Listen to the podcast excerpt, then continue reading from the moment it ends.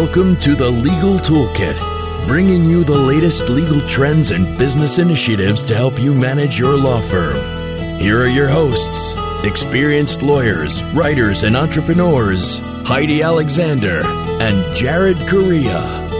You're listening to Legal Talk Network.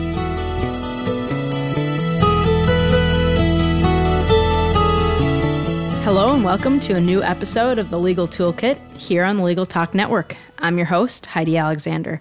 I'm also a law practice advisor with Massachusetts LOMAP. LOMAP provides free and confidential law practice management consulting services to Massachusetts attorneys.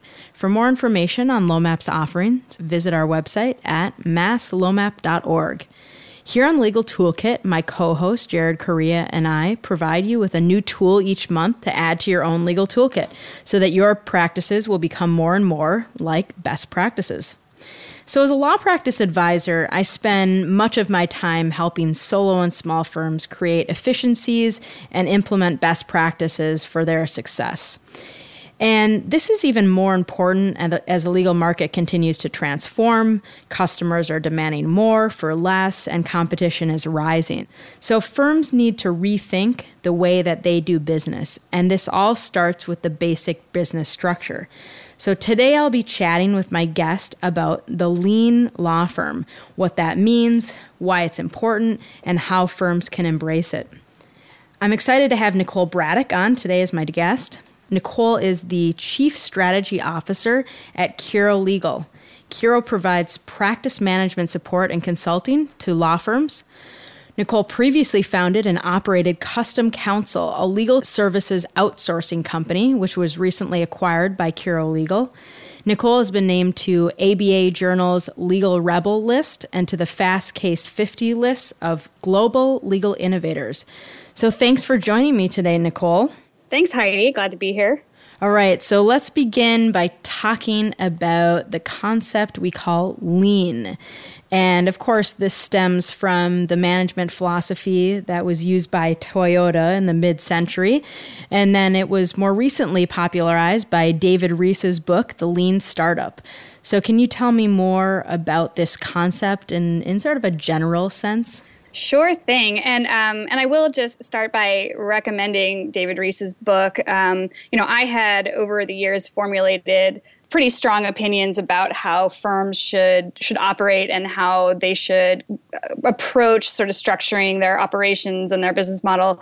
Um, and when I read the Lean Startup for the first time, it basically echoed and in a much more eloquent way um, all of the things that I had come to believe to be true about sort of the best ways to operate these firms. So I think it's a really good place to start uh, for a lot of firms, either firms sort of looking to launch or or existing firms that are trying to figure out the best way to um, sort of create efficiencies and and survive in the new marketplace. So. The, so the concept in lean manufacturing is just the elimination of waste, um, any expenditure of resources that that doesn't create value for the end client. And the lean startup concept was um, derived from lean manufacturing, but really came to evolve into a modern management concept for tech companies. So instead of dumping a ton of money and time into building a product and bringing it to market, uh, the idea is to create a minimum viable product um, and to test it early and test it often. Um, and I think you'll see that most I don't know if I can say most, but it's it's become really the predominant concept in in sort of the tech world for how to bring a product to market. Okay. So yeah, so the traditional model, I mean, it focuses on like creating this polished, finished product to clients. But Lean Startup really focuses on getting the product in front of customers as quickly as possible, even if it's a flawed product, and testing the assumptions that that you make in in developing the product. And you know, when we start law firms, all businesses, you make a number of assumptions. Um, you just need to make sure they're the right assumptions, um, and that's really the fundamental tenet. You know, you start small, you test regularly, so you can adjust quicker um, and get customers exactly what they want. Um, and you start learning right away from customers what works, what doesn't work, which is incredible, incredibly um, valuable information. Um, it's really like the three basic steps are sort of build, measure, and learn and then you repeat that over and over and you learn with every iteration and and it, it sort of helps it prevents this you know dumping a ton of time into developing a product and a ton of money and resources and you get to the end and you find out it's not what the customer wants at all. And then you, you know you're kind of like crap we got to start over again. It's it's sort of a it's a much smarter way to do business um, in today's market i think. So let's now connect the dots for our listeners. Um, how does the lean concept that you just um, you know very accurately uh, explained, how does it apply to the legal industry? And then can you tell us sort of what are the benefits to law firms? Is this just, you know, as you said, I mean, it became, you know, it's become more popularized with David Reese's book. It's what most uh, companies are now using. Is it just a passing trend? Is it going to, uh, is it going to continue? You know, can can law firms really use this today? Yeah. So while the lean startup concept came from the tech world, uh, it has a lot of application to professional services, I think, really in any industry. So when you start a law firm or on the day to day running of a law firm, um, you make a whole bunch of assumptions. Um, what kind of clients will want your services, what kind of work they'll need, um, where they'll want you to be located, how many associates and staff members you'll need to serve them, what's the best technology to use to deliver those services. Tons of assumptions are built into the development and, and running of a law firm. And so a lot of attorneys who launch new firms um, tr- may try to be prudent and create a thoroughly well designed, well thought out business plan that they're sure will take the firm to great places. But if even one of these bigger assumptions is wrong, you could get stuck and have some real problems. You know, is lean a passing trend? I think that there's always going to be new theories for business planning and management that'll develop over time. And and often I think they involve out of changes in the marketplace. I think maybe some of the foundations of the actual lean startup concept will fall out of favor in time because that's just what happens with you know historically with uh, sort of the in vogue management theories. Um, but for law firms, I think we know now that the shifts in the market that happened, you know, sort of during and after the recession are structural. You know, they're they're not just cyclical changes. It's not we're not going to cycle back to the heyday that that once was. Um, and so firms we hope. now. well, um, yeah, I, we want the heyday. The heyday ruled. Uh, my, my generation's never going to see the heyday. Our generation. So I think firms are operating under a, like a new reality that's not likely to shift anytime in the near future. I mean, like you said in the beginning, there's it's a much more competitive market. Clients want more for less. Um, so firms need to figure out how to maintain and increase profitability, um, and they're doing that by you know it's not rocket science. You increase your top line revenue and you try and your, control your bottom line, some combination thereof. Um, I don't see that challenge going away. And the concept of running a lean law firm can certainly help control the bottom line. Um, but it can also drive top line revenue. Um, I think lean management style can allow firms to deliver more value to their clients, um, increasing customer loyalty, which we know has been which, which has been a problem in sort of modern the modern legal market, and sort of helping with reputation in the marketplace. If you're if you're the firm delivering value to your clients, that's it's going to help drive clients to your firm, and it can also allow the firm to more easily respond to changing market demands um, and client interests as a way to increase revenue.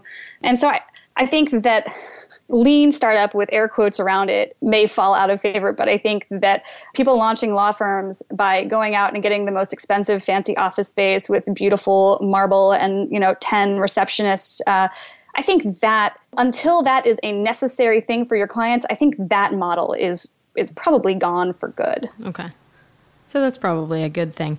So you talked a lot about these assumptions, um, and and I want to just get into that a little bit a little bit more here. I want to make it a little bit more tangible. Can you give us an example uh, of an assumption that a law firm say would base their business or their operations on that you know might end up evolving over time? Um, yeah, and it can be it can be a lot of things. I mean, it could be an assumption about the level of staffing that you need, um, and it can be or it can be an assumption about the kind of law you're going to practice. I, like, you know, think of what's what are the hot things right now? Data security.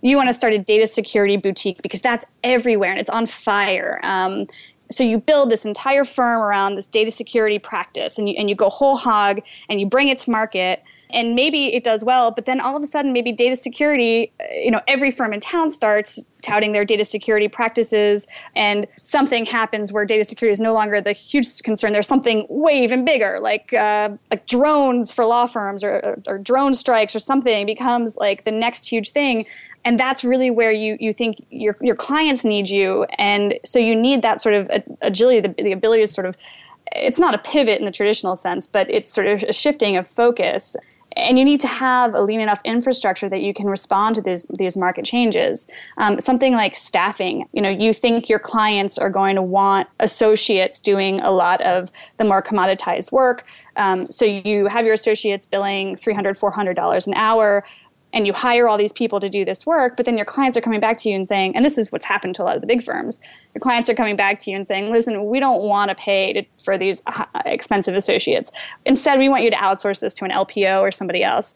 And all of a sudden, you've got this problem because you've built this structure around um, associates you know billing a lot at the bottom to, to sort of increase the profits of at the partner level and so then you you have a really big weakness in your fundamental business structure at that point does that make sense yeah, I, I think that's all very helpful. Um, again, that, that makes it a little bit more tangible. Um, but we do need to take a quick break. Uh, but everyone, stay tuned because after the break, we'll be talking about how to create a lean law firm.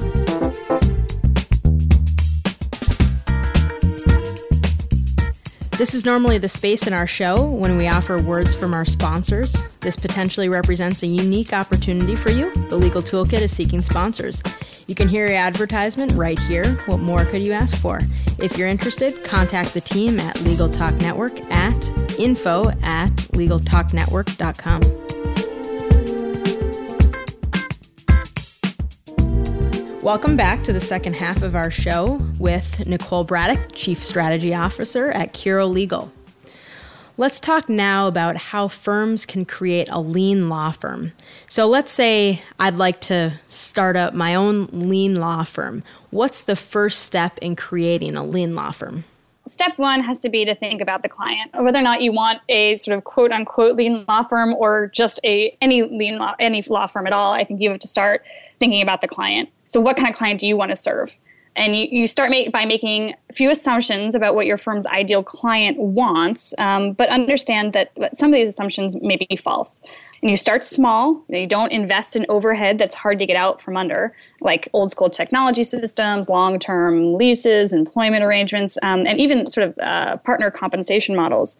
So steer clear of the stuff that, that's hard to, to move out of. Um, and then you build it uh, launch your firm, you test it with a small sampling of clients, you get in depth, regular feedback, and then you learn from it and adjust. Um, you need to sort of constantly go back to the clients and what they want.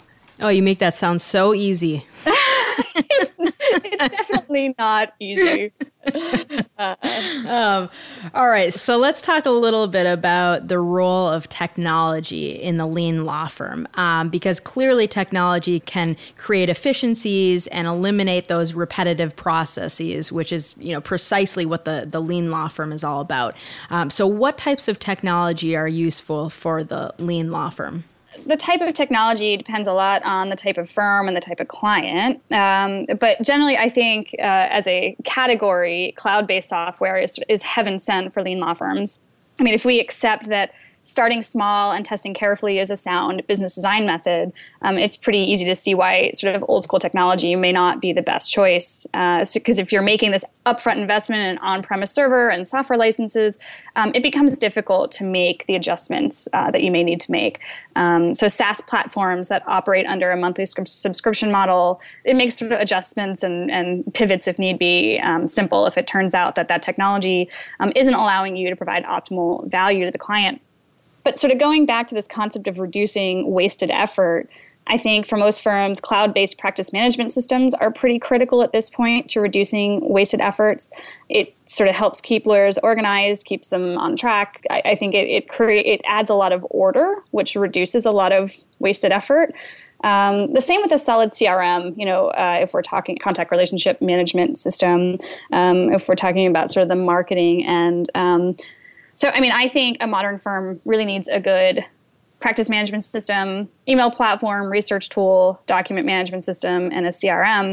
Um, and if you have those tools and you select the tools that play nicely together and you know how to use them, then your firm performs more efficiently. And and this this sort of knowing how to use the technology is is a big part of reducing waste. You can have the best technology in the world. You need to know how to use it. And if you're not using it well then your clients aren't getting they're not getting the value that they need from you um, especially if you're billing hourly.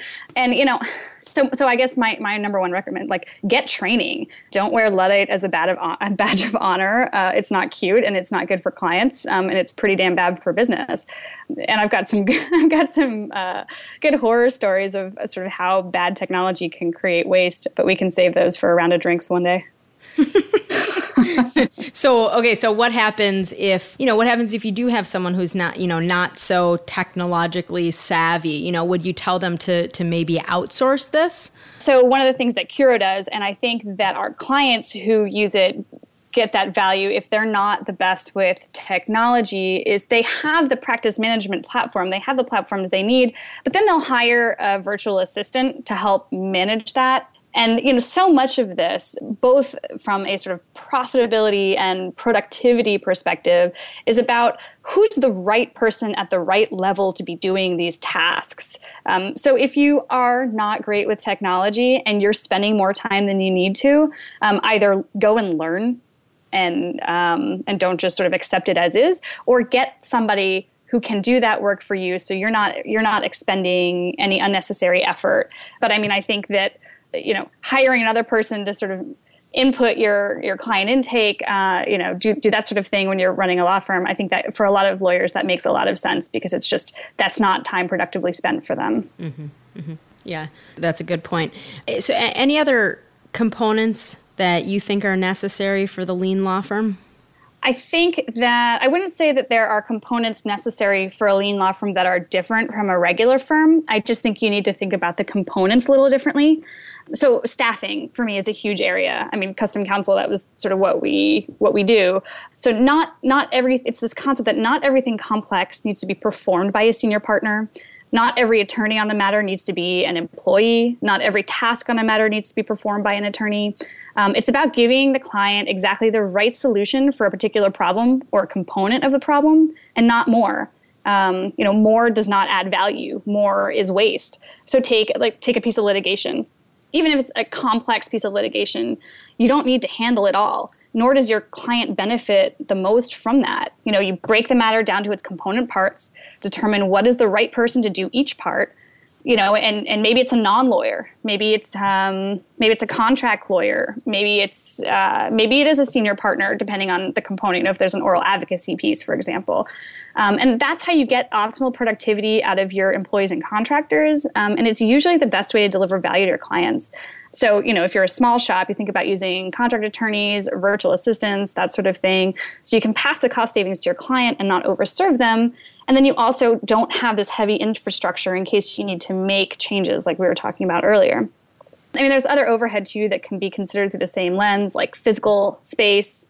You know, if your client doesn't need fancy downtown office space, don't get fancy downtown office space. It also applies to things like summer associates, associate training programs. I mean, all has to tie back to to you know what's going to provide value to the clients. But i think the one component that should be a part of firms that like the lean startup concept um, is a more formalized way to get feedback from your clients. It's not a survey you blast out to all your clients from time to time but it's more actual in-depth conversations with your clients about what they liked where they saw value in your work and things like that. So you need to build these discussions into your management of any project and then also have a system for gathering the data.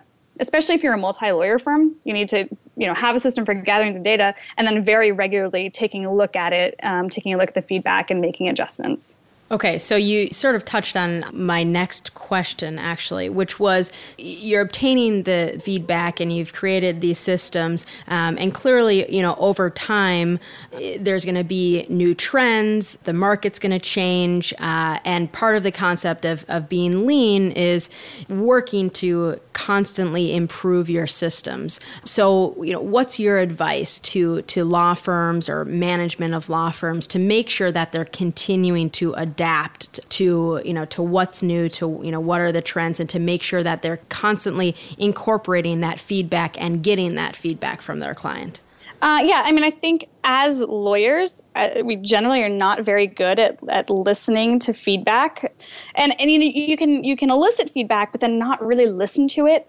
So it, so it has to be systematic. It has to be part of your DNA. And and picking up the phone and calling your client for for more substantial clients, I think weekly call-ins are absolutely appropriate you know how are we doing? What are, and, and ask the direct questions. Are you getting value do you feel you're getting value from from the work we're doing for you? But in the end i mean it's this is all about having a strategy and a vision and being willing to adjust it if necessary. And you know you think about all the tactical operational decisions that you make on a day-to-day basis just make sure you're making those decisions with purpose. So i mean the purpose to increase profitability to respond to client feedback to provide more value so often I talk to firms that make decisions, day to day operational decisions, with no reference to overall strategy. So I think this is a good stopping point. So we have reached the end of another episode of the Legal Toolkit. Um, I do want to thank my guest, Nicole Bradick, for taking the time to drop by our virtual studio. Nicole, if any of our listeners would like to learn more about you and your ventures, how would they go about doing so? Um, sure. So you can find me on Twitter at Nicole Bradick. My company, Curo Legal, also on Twitter at Curo Legal, C U R O Legal, and our website is curolegal.com. And Custom Counsel still is, exists as a brand of Curo, and you can find that either through the Curo website or at customcounsel.com. Great. Well, thank you again, Nicole, and thanks for our listeners for joining me for another episode of the Legal Toolkit. Remember that you can check out all of our shows anytime you'd like at LegalTalkNetwork.com. Thanks for listening to Legal Toolkit, produced by the broadcast professionals at Legal Talk Network. Join Heidi and Jared for their next podcast, covering the current business trends for law firms. Subscribe to the RSS feed on LegalTalkNetwork.com or in iTunes. The views expressed by the participants of this program are their own and do not represent the views of, nor are they endorsed by, Legal Talk Network, its officers, directors, employees, agents, representatives, shareholders, and subsidiaries. None of the content should be considered legal advice. As always, consult a lawyer.